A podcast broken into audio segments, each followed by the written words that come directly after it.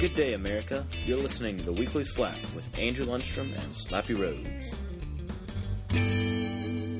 Since the Georgia Bulldogs are playing Tennessee in Knoxville this weekend, I find it fitting to start our first Weekly Slap podcast by revisiting our first trip to Neyland Stadium back in 2009. Slappy ended up marching with the drumline this fine afternoon. Slappy, would you mind telling us just exactly what happened? Why, yes, Andrew. It was a cool, overcast, early afternoon in October. I was but a young 18 year old lad. My first game under the friendly confines of Athens, Georgia.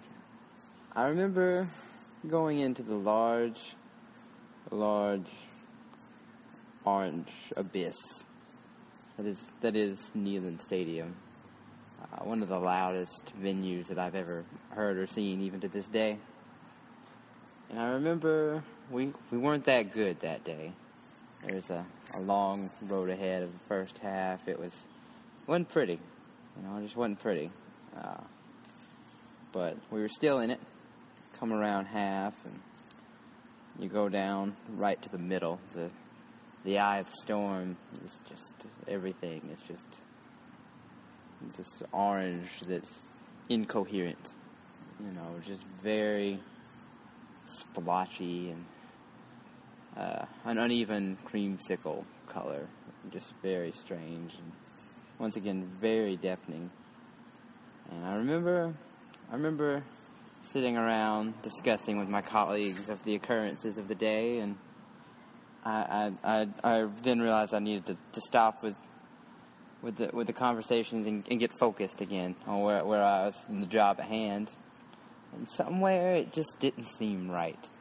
I, I looked and I looked at the and I knew roughly where I was supposed to be, but uh, amongst all my effort, I still just couldn't find it. You know, just wasn't there. Well, what exactly were you looking for? My my spot, Your spot. my, my starting spot on the, the sideline, and it just it just wasn't happening that day, and uh, you know, misunderstanding went to concern, and then as the drums beat, concern turned to, to panic, sheer panic.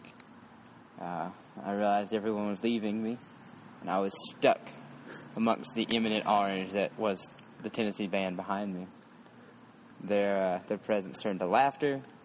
I knew I didn't know where I was to go, but I knew I wasn't going to stay there. So in front of me were a few people hitting that drum, you know, and 18 year old Slappy thought, well, maybe I'll just hang out with these guys here for a second, because I can't stay here. So I went up, and after apologizing profusely of my predicament, they took pity on me and uh, gave some much needed instruction of how to not look even dumber than I already was. And through it, I tried to make the best of my plight. I, I played. I played, mind you, for two songs, even though I was confused, not knowing what to happen, just trying not to go into cardiac arrest and uh, look even worse than I already was.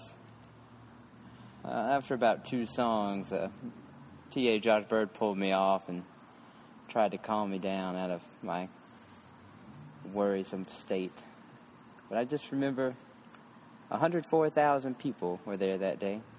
Two of them my parents. And I was the one they all could see. So, um, let's rewind a little bit. Uh, the drum beat starts.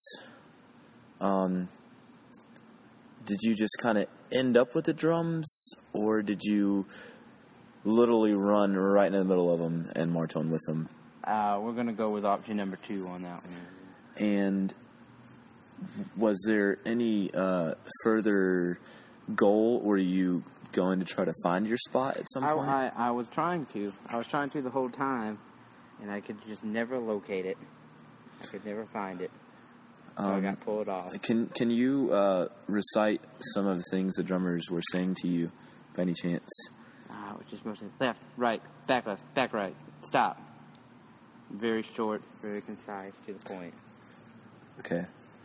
Now, when this whole ordeal was over with, um, at when Josh Bird pulls you off? Did Josh Bird get mad at you? No. It was very comforting because I was already in, still in a state of panic. And And he said, uh, just, just calm down. They're just watching the girl with the fire. It's okay. You're fine. I still couldn't breathe. But I slowly began to recover. I got to the, to the stands, and the first person I see is Jennifer Torsier. Simon, what are you doing? What, what happened? Da da da. da. Didn't go so well. Very disappointed. And then, then shortly thereafter, it's actually the Mitch Schaefer goes, uh, Slappy, I'm not going to yell at you, but I want you to remember how you feel right now. That is your punishment. how did um, the rest of your trip to Knoxville turn out? Pretty bad. Yeah. We played pretty bad. Very humiliating. The Ray to end. Now you uh, you you recall this memory as a frightening one and, and one that you would uh, Sheer terror. yes. Um, however, it's a very popular story. Um, It's gone into the lore of Redcoats, I suppose. now, are are you That's where I'll stay. when you look back on this? Do you find it as a funny thing, or do you still have the uh, the um, terror that you did when you when you remember that event? It's, it's sort of like a haunted house to me. Okay.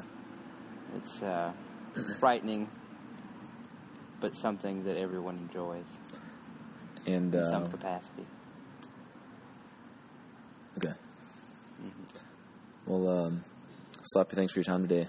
All right, we're going to go play some FIFA. All right. All right.